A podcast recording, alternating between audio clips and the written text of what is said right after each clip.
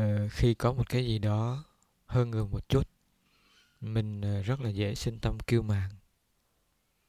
Tâm kiêu mạn rất là vi tế và thường ẩn núp rất là tài tình trong cái tôi và cái của tôi.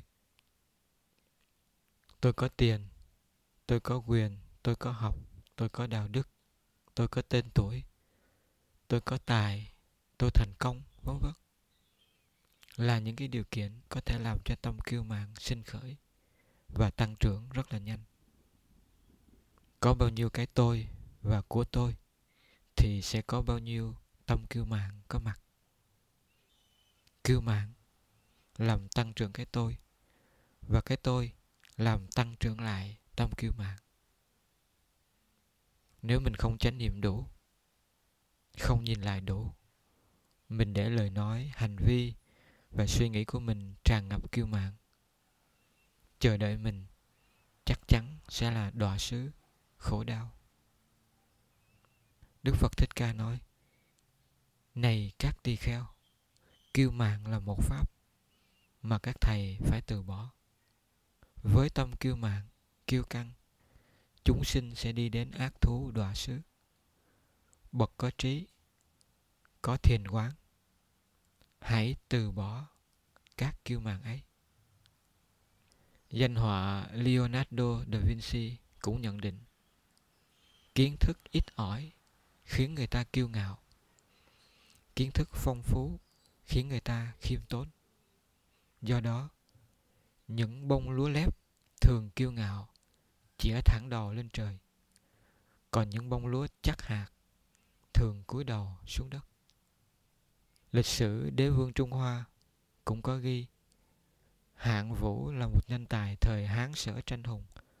Ông xuất thân quyền thế bách chiến bách thắng và đã từng xưng bá một phương.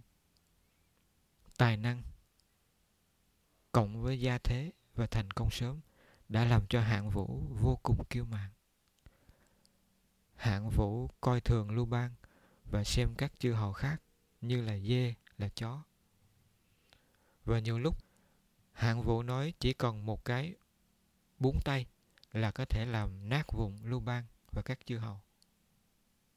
Nhưng cuối cùng, do kiêu mạn ngày càng lớn, hạng vũ ỷ lại vào sức mạnh của mình, bỏ ngoài tai những cái lời khuyên chánh trực, làm cho lưu bang có cơ hội phản công và hàng tín có đất dùng mưu. Cho nên hạng võ từ cái chỗ chiếm thế thượng phong, đi đến chỗ buộc phải không ngừng lùi bước. Lùi cho đến khi bị hàng vạn quân của lưu bang vây khốn ở thành cai hạ.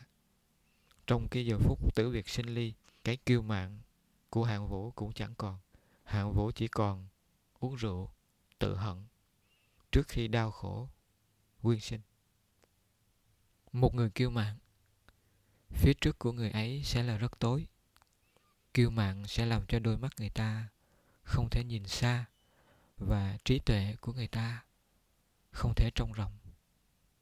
Trong bất cứ không gian hay là thời gian nào, khi mà kiêu mạn có mặt thì nguy hiểm cũng có mặt. Ngay cả đối với một người không còn thất niệm, có thiên nhãn, tâm được khinh an, tâm được định tĩnh, như là anuruddha, mà khi kiêu mạn có mặt vẫn đủ sức làm cho người ấy không thể nào cắt đứt được chấp thủ và giải thoát được lậu hoặc.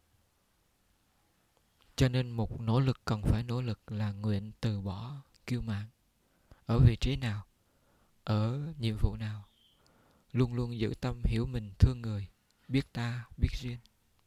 Đặc biệt là thường xuyên như lý tác ý về cái chết, về bất tịnh, về vô thường về khổ trong vô thường và vô ngã trong khổ.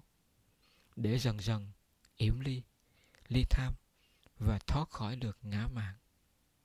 Đức phật thích ca khẳng định, nếu một tỳ kheo sống nhiều với như lý tác ý về vô ngã trong khổ, ý của vị ấy sẽ thoát khỏi các tư tưởng ngã ngã sở và ngã mạng đối với tự thân và đối với tất cả tướng bên ngoài tự thân.